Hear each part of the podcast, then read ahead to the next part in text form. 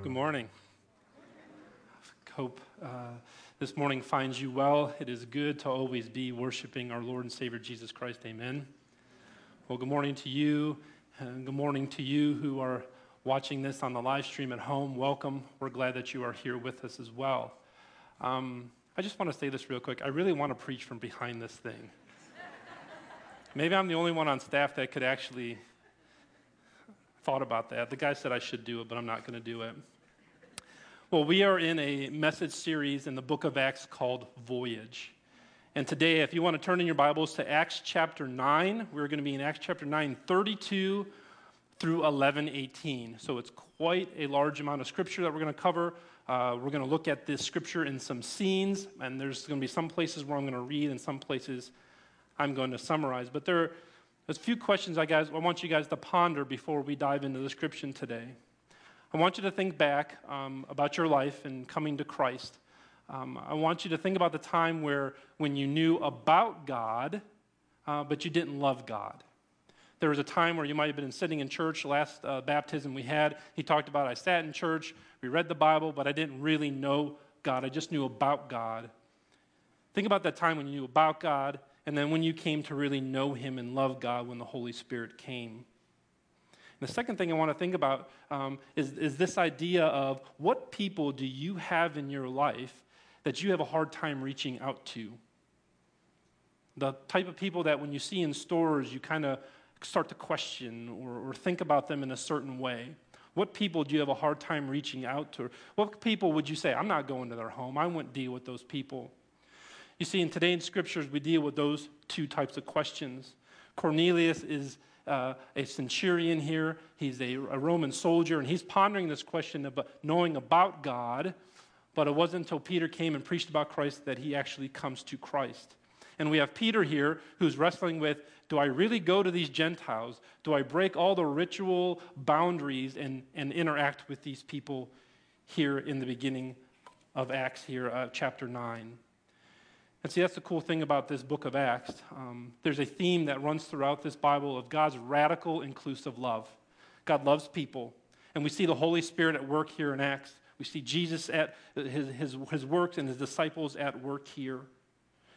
And uh, today, when we look at Acts, um, and, and, starting in chapter 9, we consider this the Petrine uh, message here. The Petrine meaning that these are the stories pertaining to Peter. And uh, in the narrative here, this is a big section where we've ended uh, Paul on the road to Damascus, and now we're making a pivot and we're looking at the messages of Peter and Peter's ministry here. And that this is a big deal that we go here into Acts chapter 9 and 10. I'm just going to summarize uh, the end of chapter 9 here. The end of chapter 9 here, we had last seen Peter in chapter 8. He was in Samaria laying hands on some people when the Holy Spirit came. Here in chapter 9, we see Peter again.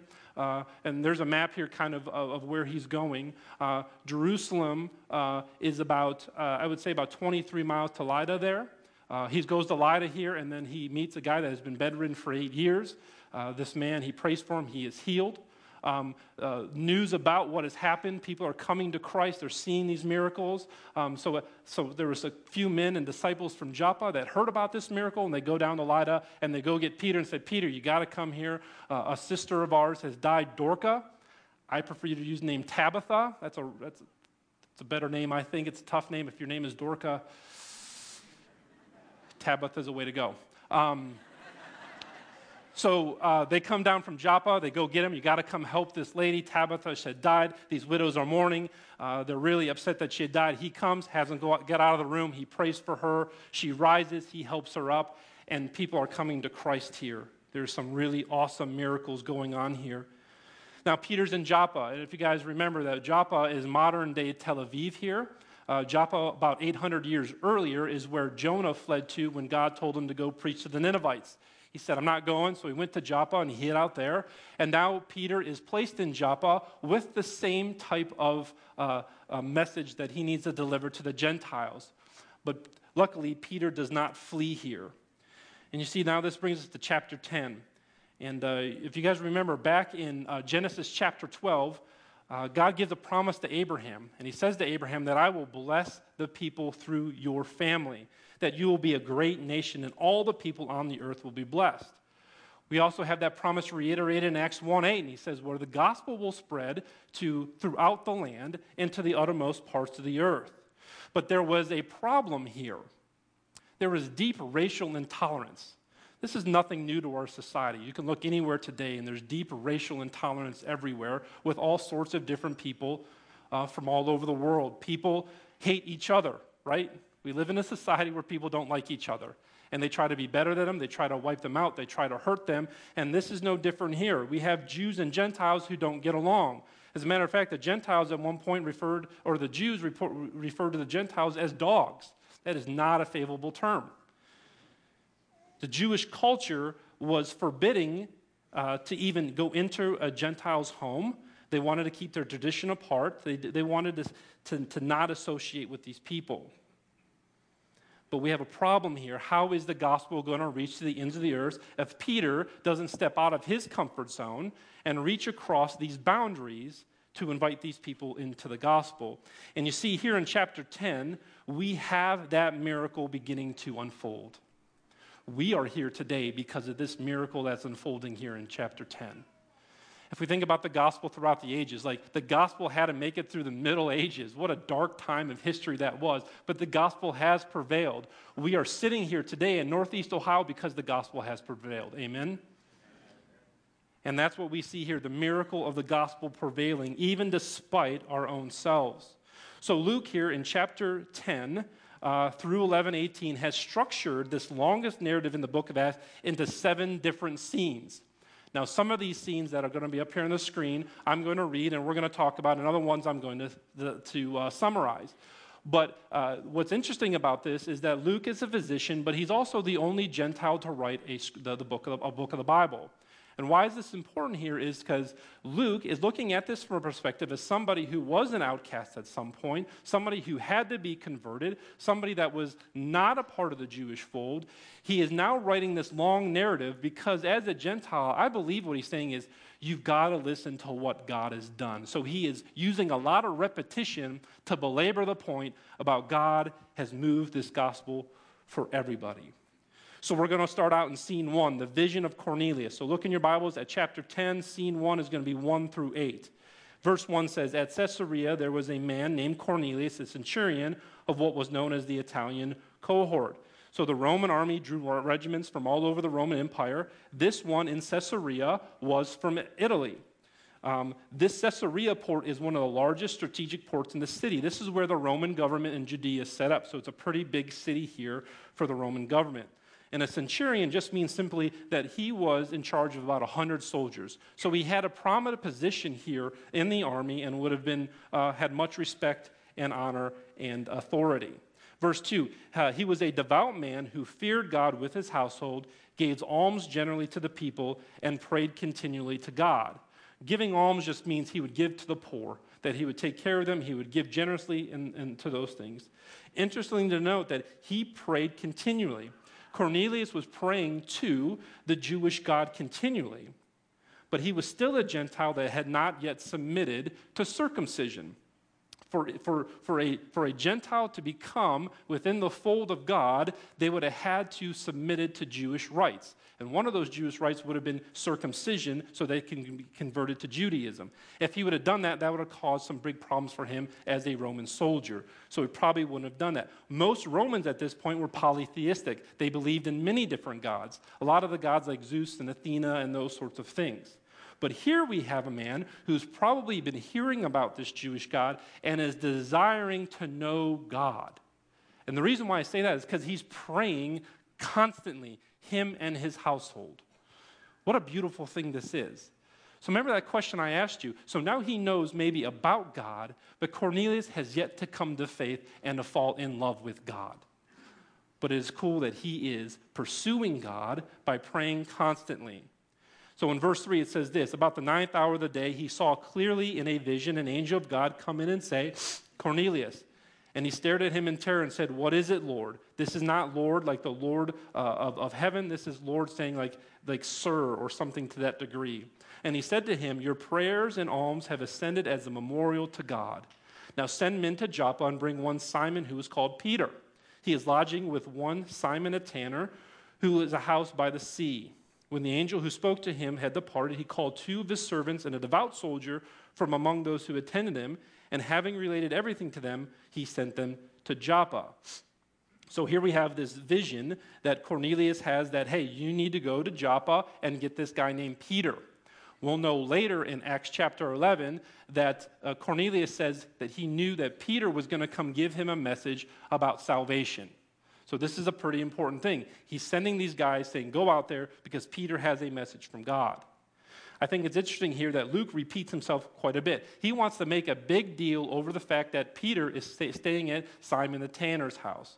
Now, a tanner was somebody who worked with dead animals, uh, carcasses, skins. They would take the, the skins off animals, they would hang them up. This is why it was strategic for him to be by the seaport uh, where there was much air and there was water to cure and to work with these animal hides. Uh, most tanners would have to be 50 cubits away from the city because it would be really, really stinky. It would stink. Um, they also would be considered ritually unclean. For these animals and for these people who worked with the carcasses, they would be considered outcasts because God had said that they're not to do these types of things with animals. And Jewish people would have said, There's no way we're going near there. Uh, Chad and the team are going out to uh, Israel here in a few weeks on a missions trip there, and you can still see Simon the Tanner's house today. There, there's, a, there's a traditional site for that. But he would have been, he would have been known as filthy. Um, it even said that if his wife couldn't stand it, uh, back in this old culture, his wife could divorce him because that's how bad this would have been. And there's a, a, couple times I think about Josh Stone in this. Josh Stone likes to hunt, and uh, he hangs deer carcasses in his garage. To me, that's disturbing and disgusting. I don't want to touch animals, smell animals, let alone cut them open and take their skin off. There's something wrong with that. If you do that, I'm not trying to alien. I just personally, but I think Josh is okay because Deborah has no right to divorce him. She has to stay with him. But that's what Simon the Tanner, and he, Luke mentions this three times because I think at this point, I think Peter was looking at this going, well, Jesus was doing these types of things. He was hanging out with lepers, he was, he was hanging out with women who were having bodily discharge, he touched dead people. And I wonder if Peter was going, you know what? Maybe it's time for me to start to loosen the grip on who I associate with. And I think we can see that grip starting to be loosened here when he's residing at the home of a tanner who has all these dead animal carcasses alive.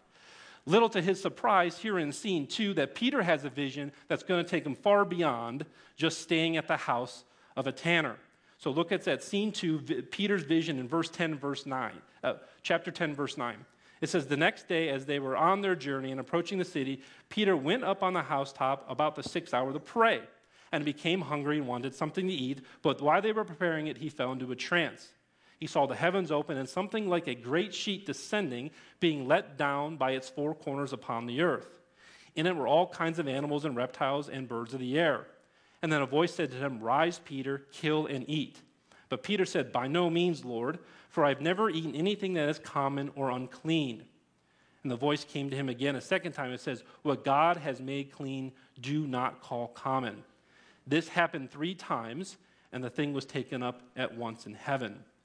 There's something with Peter and the number three. There's other times where the Lord needs to tell Peter three times. So be encouraged that there's times where the Lord speaks to us many times because we're stubborn.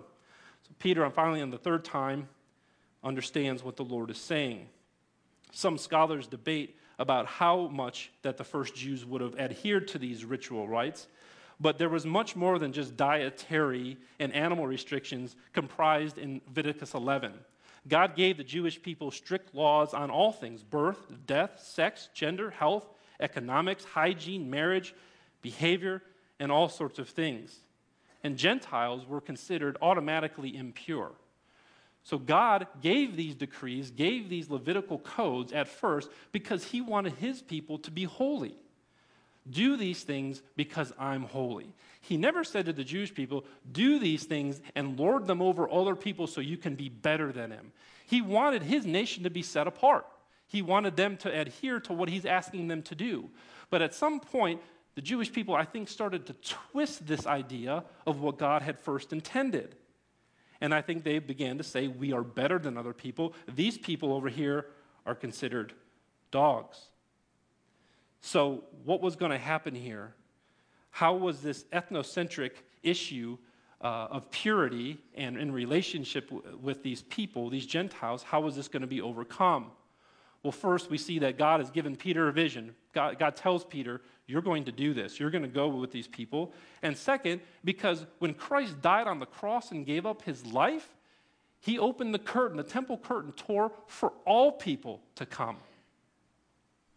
Not just the Jews, but Gentiles alike. So God is telling Peter, it's time to go. In scene three here, we have Peter and the messenger's journey back, a journey up to Caesarea. So Peter was uh, perplexed at this vision. He was not quite sure even what was happening, who this guy was, what was he supposed to do. There comes a knock at the door. These men come and they uh, relay what they uh, what Cornelius has told them to do. Peter just said, "I have this vision," and he did not delay. And he went with these men down to Joppa or up to uh, Caesarea from Joppa to be with this household. That brings us to scene four, where Peter speaks with Cornelius about the vision. So we are in chapter 10, verse 24, and we'll pick up the story here. It says, On the following day, they entered Caesarea. Cornelius was expecting them and had called them together, his relatives and close friends. When Peter entered, Cornelius met and fell down at his feet and worshipped him. But Peter lifted him up, saying, Stand up, I too am a man. And he talked with him, and they went in and found many persons gathered. And he said to them, You yourselves know that it is unlawful it is for a Jew to associate with or visit with anyone from another nation. But God has shown me that I should not call any person common or unclean. So when I was sent for, I came without objection. I asked then why you sent for me. And Cornelius said, Four days ago, about this hour, I was praying in my house at the ninth hour, and behold, a man stood before me in bright clothing and said, Cornelius, your prayers have been heard, and your alms have been remembered by God. Send therefore to Joppa and ask for Simon, who is called Peter. He is lodging in the house of Simon the tanner by the sea. So I sent for you at once, and having uh, and you have had been kind enough to come. Therefore, we are all here in the presence of God to hear all that you have been commanded by the Lord. I love this passage for, for two reasons, particularly. If you look back in verse 24, Cornelius was expecting them and called together all his relatives and close friends. I think this is a pretty cool idea. When you first came to Christ, it was probably one of the most amazing times of your life, if not the most amazing time. And new believers, there's something about new believers that they want to tell everybody about what just has happened to them. And here we have Cornelius going, Hey, there's a message coming about God, a message of salvation, and he invites everybody he knows to come. Think about when's the last time you invited somebody to come hear about Christ? Have you been excited about Christ? You've got to come hear about what the Savior's done. You've got to come see what he's done in my life. And you've called all his friends and relatives. How often are you coming to church on Sunday? Now, think about this. How often, when you woke up this morning, did you think, I'm going to meet with the living God? I'm going to meet with my Savior today. He is going to speak to me I'm going to hear from him through his word. I'm going to worship him, and I'm going to encounter our holy God. See, I think we've become very casual in our, in our worship, very casual in our church attendance and going. Wake up, have a cup of coffee, put on a comfortable outfit, we'll go here for an hour, then we'll go home. Boy, what a sad state of affairs. I hope for you guys that when you wake up on Sundays, you can't wait to hear what the Lord may have for you. And we, as preachers, have a big responsibility. I hope that I'm hearing from God through this week and the last past weeks, that I'm hearing from God, that I do have a message to give you. What a shame if we don't, if these preachers don't have a message to give. But I love that Cornelius is here saying, You've got to come hear this message. And now we go into Peter's first sermon that was specifically for the Gentile uh, audience. Uh, this is an evangelistic message. This is meant for people to come to Christ. He's coming to tell them this is how you can have eternal life. So I want you guys to listen what Peter says starting in verse 34. We're going to look at scene 5 here. So Peter opened his mouth. It's a good start. And said, Truly, I understand that God shows no partiality, but in every nation, anyone who fears him and does what is right is acceptable to him. As for the word that he sent to Israel, preaching good news of peace through Jesus Christ, he is Lord of all. You yourselves know what happened throughout Judea, beginning from Galilee after the baptism that John proclaimed. How God anointed Jesus of Nazareth with the Holy Spirit and with power. He went about doing good and healing all those who were oppressed by the devil, for God was with him. And we are witnesses of all that he did in both the country of the Jews and in Jerusalem. And then they put him to death by hanging him on a tree. But God, raised him on the third day and made him appear, not to all the people, but to us who had been chosen by God, as witnesses who ate and drank with him after he rose from the dead. And he commanded us to preach to the people and to testify that he is the appointed one by God to be judge of the living and the dead. To him, all the prophets bear witness that everyone who believes in him receives forgiveness of sin through his name. Amen. If you ever wondered, how do I preach the gospel? This is a good place to start. For anybody who has yet to follow Jesus Christ, this is the good news. This is what you need to know to have eternal life. In verse 35, he talks about for, for, it's for anybody that is acceptable to him. Now, what he means here is that acceptable is he's talking about a state of being in repentance, that the hearer can receive the message of salvation and be re- released from sin. You guys remember before you knew God, you may have known about God, our hearts were hardened. We were dead in our transgressions. There was nothing we could do on our own to be revived. But then God came in our lives and began to speak to us. He began to tell us things, He began to show us our sin. And then when God begins to do that, He begins to soften our hearts and He begins to have this realization of, I'm a sinner that is in need of a Savior. And that's what it's talking about here. God begins to soften the heart that we may be even to receive the message and be released from our sin. Peter goes on to say that Jesus has come to bring peace and that he is the Lord of all. The Old Testament prophesied about John the Baptist as a forerunner coming to prepare the way for Jesus. Jesus comes and is baptized by John the Baptist in the Jordan River. And when Jesus is baptized at the age of 30, we see the sky open up, a dove descend, the Spirit descend like a dove, and the Father say, This is my Son, whom I'm well pleased. Jesus comes and he heals the oppressed, those who are snared by the devil to do his will. And you see, Jesus came to give his life for us. He was beaten for our sins. They beat him beyond recognition. They took a crown of thorns and they placed it on his head.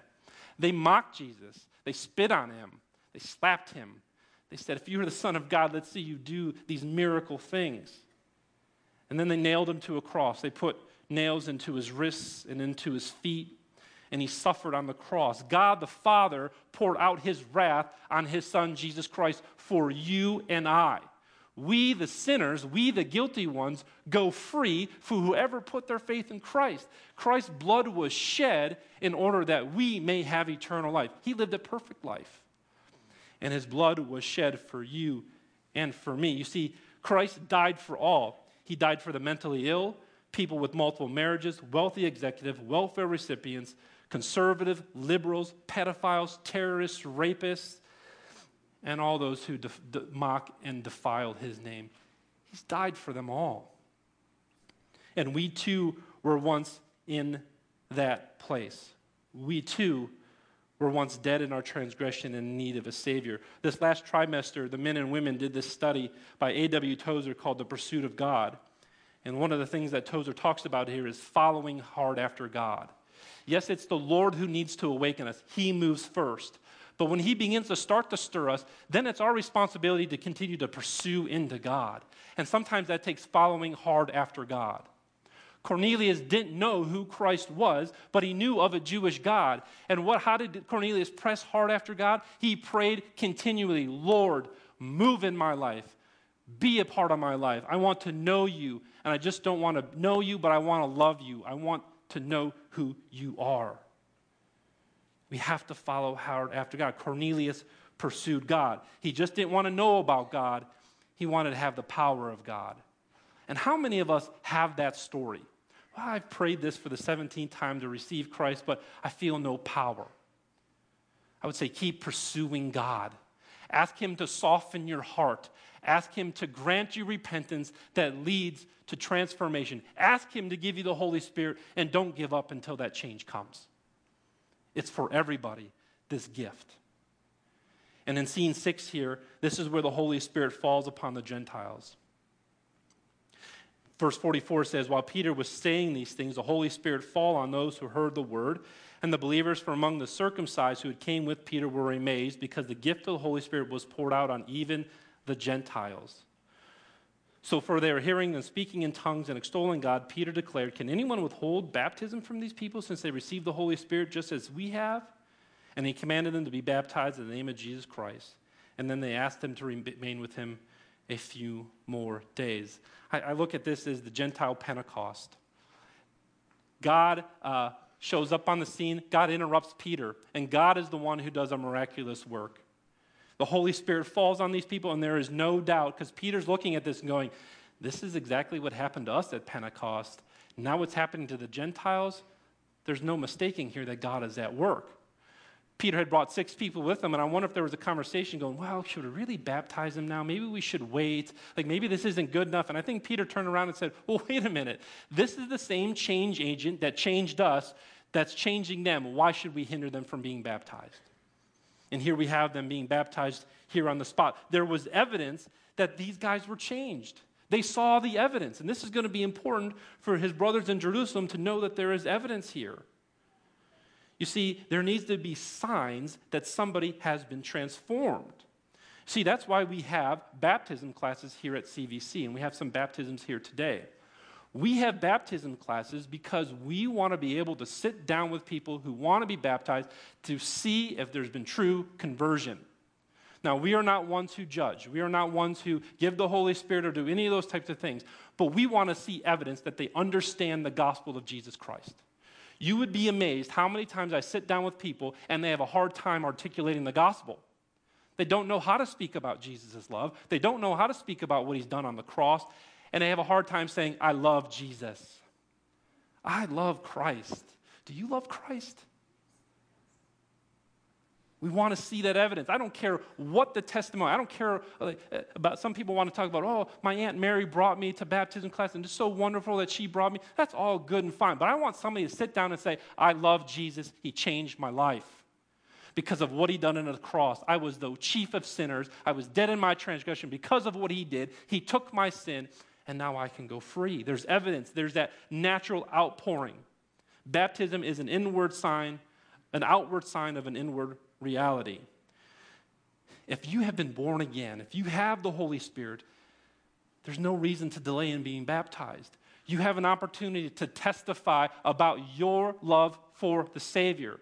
This is an opportunity to say, I'm with Him. That's what I tell all our baptism candidates. I want you to walk out of here and go, I don't know who just spoke on the screen, but they're pointing to me to Jesus. I want to know Him. Cornelius was doing that to his relatives. You got to come because we need to know him. We want to know him. We have a next baptism is August 14th. You can go online and start the process of baptism. I'd love to talk to you about that process and getting baptized. You see, we need to move from that religion to relationship. And uh, in our home, I, I, I, grew up in a non Christian home. Uh, I married my wife, who also lives in a non Christian home, in the sense a lot of religion but no real faith. And um, we've been praying like crazy for years that, that, that people would start to come to faith. And, you know, we've talked with them, we shared the gospel, we've done those things. But one of our nieces went off uh, to school, and all of a sudden I start to hear there's reports about her. She's starting to read some books that are books that I've been reading. She's gotten a new Bible. She's got some women who are mentoring her in the things of Scripture and who Christ is. So my, my interest is being piqued. So I remember her coming home, and then I see her sitting here in our, amongst our congregation. She's worshiping here. And I remember I sat next to her one day and I said, So tell me what's going on. And she's telling me about, like, hey, I, I've, I've been in church my whole life, but I've never really heard about the person of Christ, and I want to know him. And so I asked her, Have you been born again? Do you think you've been born again? And she said, I don't know. All I know is that when I hear the word being preached, I feel the Holy Spirit. I said, That counts. she felt something different. She could hear God speaking through her. And then uh, she decided, you know what, I want to go serve people. So she's on mission in Africa right now. She's helping women and children, sharing the gospel with them, but also helping them with nutrition and just how to raise children.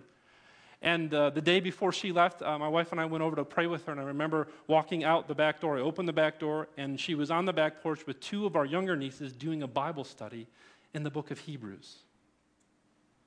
Is that evidence of change? It's nothing I did. I couldn't believe it. It's nothing that Pastor Dean did. This was God at work in our family's life, that it's starting to sweep through. And I pray that all of our family would come to a saving knowledge of Christ.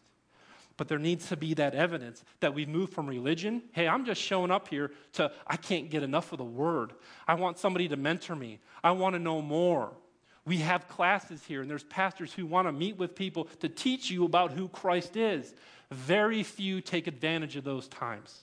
Can you believe that? When I was a young believer, I didn't grow up in a Christian home. I desired to hang out with a mentor of mine all the time. And what he would do with me? He would open up the Word. So we have people who are professing faith, but they're not wanting to come to learn more about Christ. There needs to be evidence of these change, moving from, relation, from religion to relationship. There's going to be evidence. So the Holy Spirit comes. Now, Peter's got to go back to Jerusalem and tell his brothers, hey, listen, this gospel is for everybody. In scene seven, Peter reports to the church in Jerusalem the beginning here, he talks about he goes throughout Judea and the Gentiles had received, he talks about how the Gentiles received the word of God. So Peter went up to Jerusalem to the circumcision party. Isn't that a funny word, circumcision party? Democrats, Republican, circumcision party. Maybe it's a new ticket we can run on. But what's the first thing they do? They start criticizing him. How in the, what are you doing, Peter, hanging out with these uncircumcised? What are you doing? It's not for them. And then Peter begins to tell the story and say, No, listen, the, and these six brothers here have witnessed with me that the Holy Spirit has come. Let's pick back up in verse 14. And he will declare a message to you by which you will be saved. So Peter declares a message to Cornelius and the household in which they'll be saved. And he says, As I began to speak, the Holy Spirit fell on them, just as it did us in the beginning.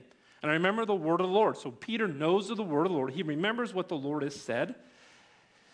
And he said that um, uh, John baptized with water um, and gave us when uh, we, let me, let, me, let me say that again. John baptized with water, but you will be baptized with the Holy Spirit. If then God gave the same gift to them as he gave to us when we believed in Lord Jesus Christ, who was I to stand in their way? And when he heard these things, they fell silent, and they glorified God, saying, Then to the Gentiles also God has granted repentance that leads to life. There's only God who grants repentance. I want you guys to know that. We see that here at the end of the verse here. We see that here in 2 Timothy uh, chapter 2, verse 25 says, God may perhaps grant people repentance, leading to a knowledge of truth that they may come to their senses. So those who are not in Christ are not in their senses. We need to be patient with those people, right? We need to be patiently, the Bible verse says right before that, we have to be patiently enduring their evil because they're not in their senses. So I want you to ask yourself that question again. If we know they're not in their right senses, who are the people that you're saying, I'm not going to go share with them? They scare me. They're dangerous. I'm scared they're going to influence my children wrong. Who are those people that we say, I'm not going to go touch? But if God is the one who grants repentance, if they're ensnared to do the devil's will, we have to understand that it's our job to keep pushing the gospel forward. Today, if you hear my voice, the gospel is being preached to you. And I want you to ask, if you're not in Christ yet, ask Him to grant you repentance that leads to life. Say to the Lord, I no longer want to be ensnared. And I want to come to a knowledge that my sin has separated me from you and I want new life. Cry out to Him and don't stop crying out to Him. Don't give up in that. And if you're a believer here, we are witnesses to the world. You see, Jesus was repeatedly criticized because of his casual disregard for ritual purity. Like I said before, Jesus touched a leopard, ignored the Sabbath laws, touched a woman with bodily discharge, befriended the giants, the Gentiles, hand, uh, handled dead bodies and corpses. Jesus didn't care. He hung out with those people. We need to be hanging out with those people. There's a, a few months ago, we did a conference here called The Unbelievable Gospel. I'm sure some of you are part of it. And uh, there we had training to learn about different religions and what they believe and how we can minister to them and how we can share the gospel with them. There was uh, uh, one on Judaism and one on Muslim over here. And I went to the one on Muslim, and the young man that was speaking was a Muslim that had been converted to Christianity. And he was saying that when these Muslim students are coming over here to go to school, they usually bring gifts with them. They bring a few gifts, three or four gifts that they pack in their suitcase because they want to share and befriend Westerners. He said the majority of the time, these students go home with those gifts, that nobody has befriended them. They're curious about going into Americans' homes, and most times Americans won't want Muslims into their homes. So these kids are going home not even having a conversation or relationship with anybody. What a missed opportunity that is for us to share the gospel part of this international friends group is uh, they have a ministry where people like us minister to these students and invite them into our homes, have Thanksgiving dinner with them, Christmas dinner, and begin to build a relationship with them. Is there a certain person or are there certain people where you're like, nope, I'm not going to deal with them? Transgender, homosexuality, these issues are becoming big in our culture today. Would you reach across and to love one of those people where? Or do you draw the line and say, there's no way I'm ever going to let a transgender in my house? no way. Is there a certain people group that you won't reach out to? Because when I look at Scripture, doesn't it say Jesus hung out with all these people? And he loved on all these people? Galatians 3 26 through 29 says this So in Christ Jesus, you are all children of God through faith. How many of us are children? Okay? We are all children of God. For of you who were baptized into Jesus Christ have clothed yourself with Christ. There is neither Jew nor Gentile, neither slave nor free, nor male or female, for all are one in Christ. If you belong in Christ, you are Abraham's seed, the heirs according to his promise. There are people, there are certain people that we are going to exclude We've talked about those people. You know, there's times where have we distorted our self sacrificing love of God into a self serving elitism? Well, I'm better. I know more. I'm better than these people. I don't need to associate with them. I want to challenge you if there are those people that God has died for all of them and they need to hear the word, they need to not only know about God, but the Holy Spirit needs to come and radically transform their lives. The last thing I want to mention is we are witness to the world by what we say. Peter opened his mouth, and out came the gospel. When's the last time you opened your mouth and out came the gospel? When's the last time you opened your mouth and you told somebody about salvation and about how they can have a relationship with Christ? You see, these baptism testimonies that we're going to hear in just a minute are saying just that. Brian and Nicole Rocks are going to be saying, that Jesus Christ has changed my life, and I want to testify publicly that I am with him and that he is my Savior, and I want to go public and be baptized to show that I'm a new creation. If you're a believer in this room, when's the last time you opened your mouth and shared the gospel with somebody?